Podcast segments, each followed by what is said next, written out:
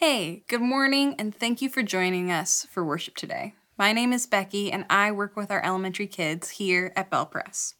For the last few months as a church, we've been working through our Bible reading plan. Every Sunday, I ask the kids about what they've been reading and what they've learned. I've been so impressed with how much they know and how many good questions they have been asking.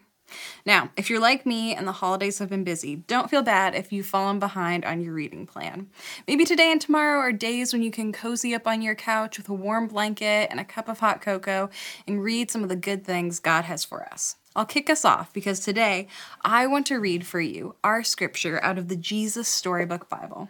This is the Bible our kids have been using for their Bible reading plan. It's a beautiful story with great pictures that tells the story with great language for kids. But honestly, it's great for adults too. It really invites us in and helps us to think about what the Bible is teaching us. Now, today's story takes place after Jesus' birth when some visitors came to see him. And if you have your own Jesus Storybook Bible, you can open it up as we read today's scripture. Today's story is called The King of All Kings. Far away in the east, three clever men saw the very same star, the star that God had put in the sky when Jesus was born. They knew it was a sign a baby king had been born. They had been waiting for the star. They knew it would come. He's here, they shouted. He's here. And I'm sure if you'd been there, you would have heard them laughing and dancing and singing until the sun came up. At dawn, they packed up their camels and wrapped gifts for the baby. They brought their most precious treasures of all frankincense, gold, and myrrh.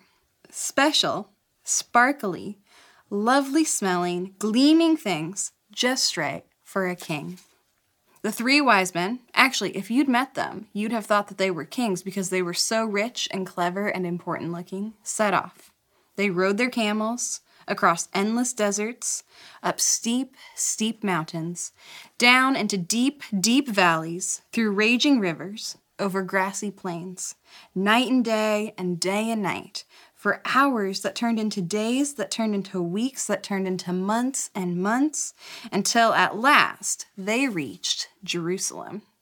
Jerusalem was by far the most important city for miles and miles around. And as anyone can tell you, that's where a palace would be, and kings are born in palaces. So that's where they went. But they were in for a surprise. They went to see King Herod. Surely he'd know where this baby was. But he didn't. In fact, he didn't like the sound of a new king at all. It made him cross. He didn't want anyone to be king except him. But Herod's advisors told the three wise men what was written in their books, what God had said about the baby king. Go to Bethlehem, that's where you'll find him. Suddenly, the star they had seen in the east started moving again, showing them the way. So the three wise men followed the star out of the big city, along the road, into the little town of Bethlehem.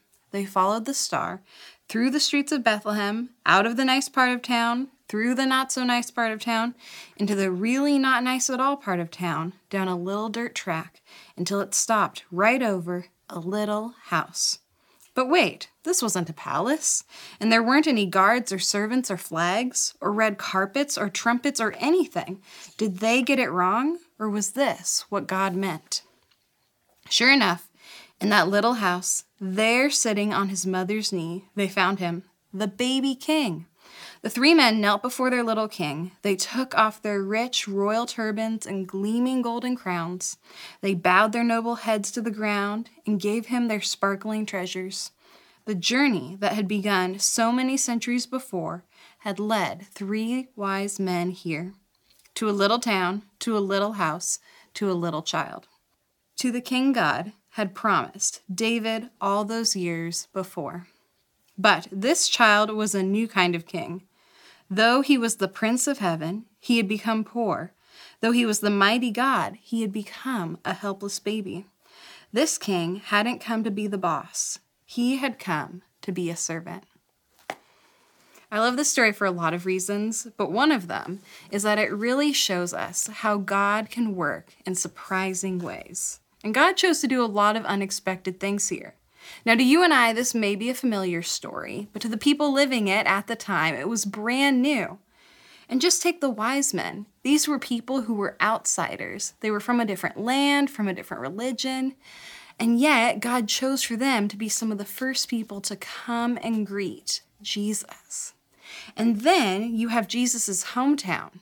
Jerusalem maybe is like New York to us. It was full of fancy people, all the movers and shakers lived there. Wouldn't you think that's where God would want to send his son?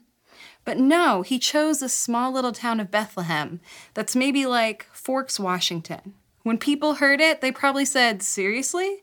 That's where he was born? Really?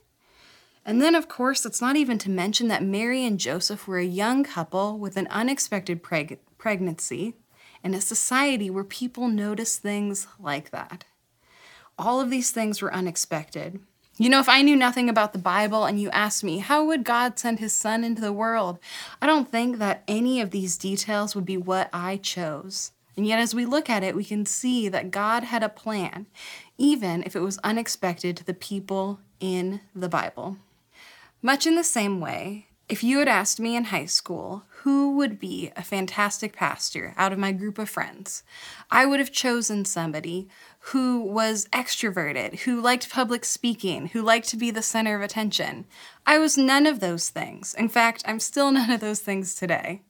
When I was in high school, if I was assigned a presentation, I would be filled with dread from that moment until I did the presentation. And when the day came, I would get up and be sweating profusely. I would mumble my way through my presentation, and then I would be so relieved when I finally got to sit down and relax afterwards. I laughed thinking about telling my 17 year old self that one day I would willingly and even joyfully choose a job in which I regularly talk to big groups of people. Was it expected? No, not at all. And would anyone else have chosen it for me at that time? No, definitely not. But was God able to get me the training and mentorship I needed in order to grow in the skills that I would need to do this job? Yeah, absolutely. Even if it was a total surprise. As we read our Bible, though, we see that this is common. God works in ways that surprise people. And when we talk to other Christians, it's often that we hear that people who have walked with God have had God surprise them by the plans God had for their life. And so this poses the question for you and I How do we respond when God surprises us? And we see two big responses in our text today that are options to choose from. The first is Herod's response. Now, Herod is unamused at finding the wise men on his doorfront asking about a newborn king. He doesn't want a new king. He doesn't want to share power. He doesn't need anything to change. He likes his life the way it is. In fact, he has no flexibility. He has no ability to see that God is calling him and the people into something new and better than the world that they know. And so he reacts out of fear and tries to say no to God's plan. Now, I think it's easy to dismiss Herod as someone who we have no similarities to whatsoever. But the truth is, when I really think about it, and I think about myself, at times I can have reactions like Herod. I don't really like change. I like things to be predictable and logical and for me to understand what is coming next. I thrive when I understand what is expected of me. So when God is nudging me to do something that's in His plan but wasn't in my plan, often I can react in a way that is resistant to change and stubborn as I try to make my plan happen instead of His.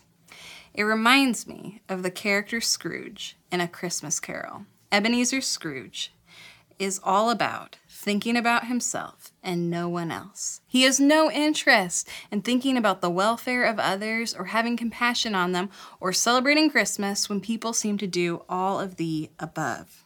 Through an incredible, unexpected series of events, though, Scrooge is visited by three ghosts who show him the impact of his actions in the past, the present, and the future.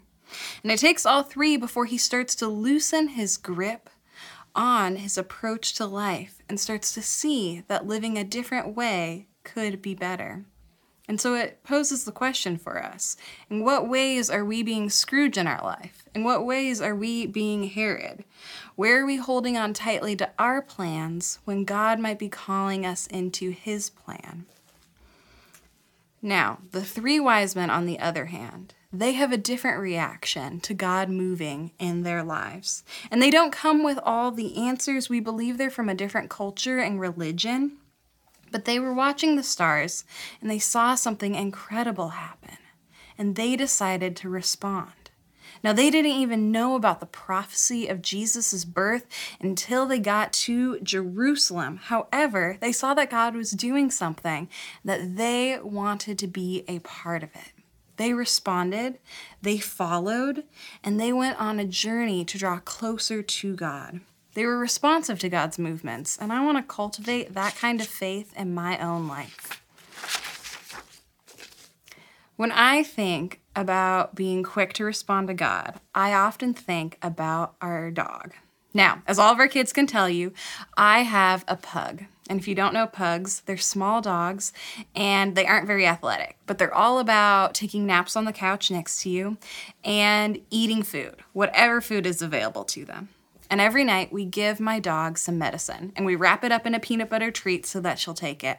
And it is her favorite part of the day by far.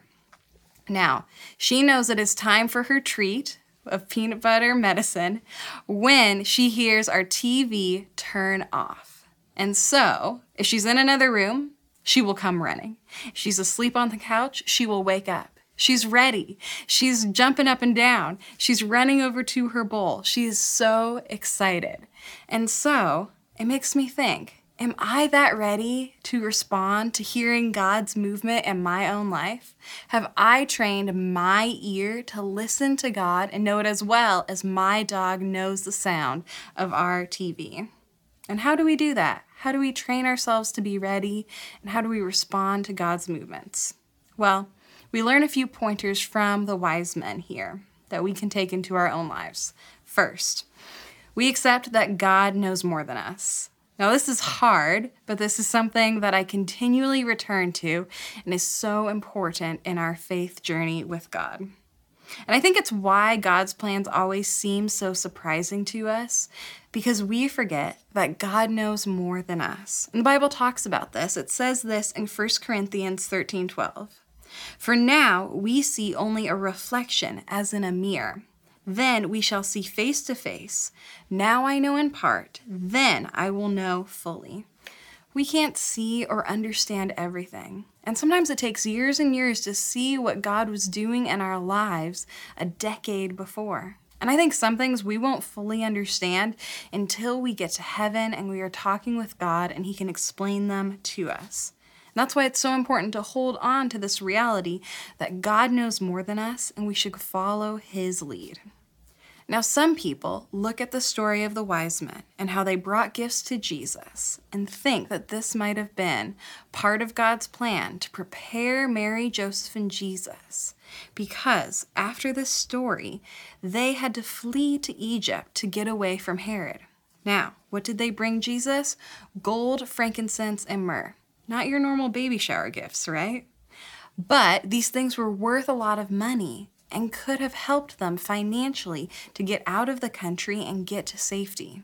Now, we don't know with certainty that that's what they did with these gifts, but I can imagine a world in which God was providing for them through these gifts, through the wise men. And I want to be ready to give a gift or follow God's lead, even if it doesn't make sense to me in the moment. When we remember God's wisdom, we can follow his lead even when we don't understand. The second thing that the wise men teach us is that in our journey to respond to God, sometimes we have to ignore others who are not following God's plan. Doesn't that sound easy, but is difficult when we put it into practice? It's especially hard when we're going against what our culture says we should value.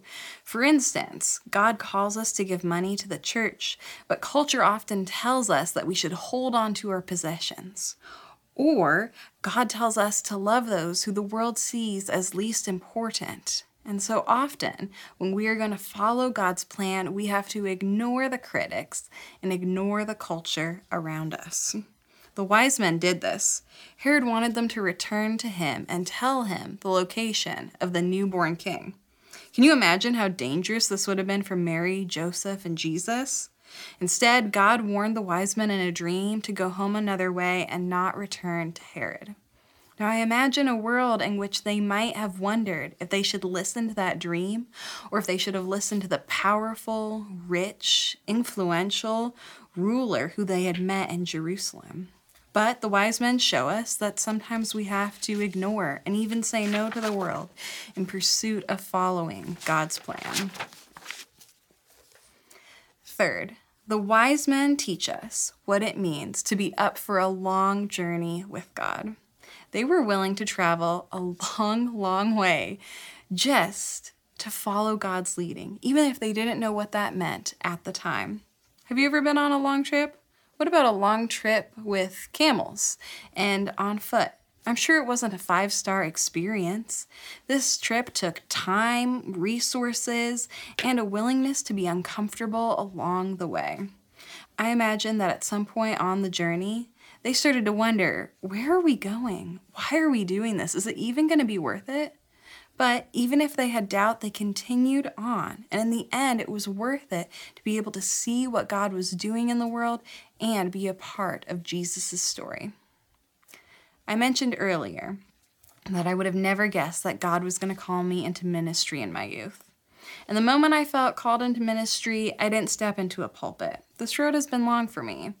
The journey has taken me nearly 10 years. The road of going to grad school, learning new things, doing internships, getting over my fear of public speaking, passing exams has been lengthy. And if I'm honest with you, at times I've thought about giving up.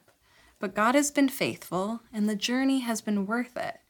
God has been with me on this journey, and as I look back now, I can see how God has been shaping me and forming me to be the person that He is calling me to be.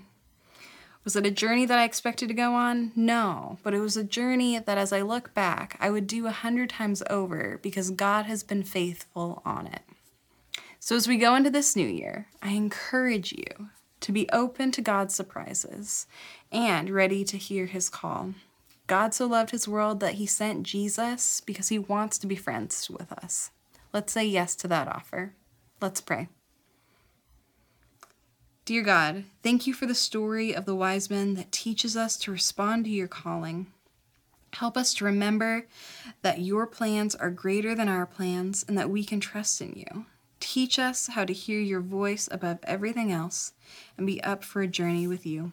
In Jesus' name, amen.